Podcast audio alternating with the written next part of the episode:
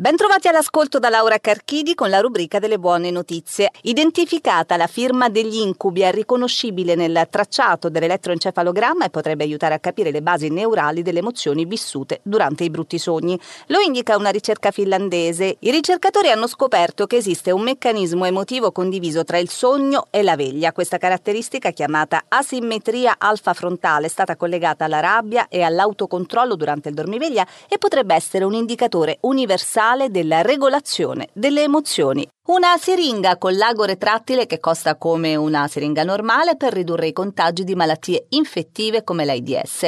Unica italiana tra le top 20 di 100 prodotti individuati su scala mondiale, ha un brevetto internazionale. Oltre a essere innovativa in termini di design, ingegnerizzazione e facilità di utilizzo, ha un costo comparabile a quello di una siringa tradizionale. Questo la rende accessibile anche ai paesi in via di sviluppo, dove AIDS, epatite C ed epatite B provocano più di un milione di morti all'anno. criminal Creato per la prima volta al mondo con una stampante 3D un mini cuore grande quanto una ciliegia dotato di cellule che si contraggono, camere e vasi sanguigni proprio come un cuore vero. È l'annuncio che arriva dall'Università di Tel Aviv. Il mini cuore ancora non è idoneo ad essere usato per i trapianti, nemmeno sperimentali su animali, perché gli scienziati israeliani devono prima lavorare affinché le cellule si contraggano all'unisono, così da far battere l'organo e pompare il sangue come un cuore vero.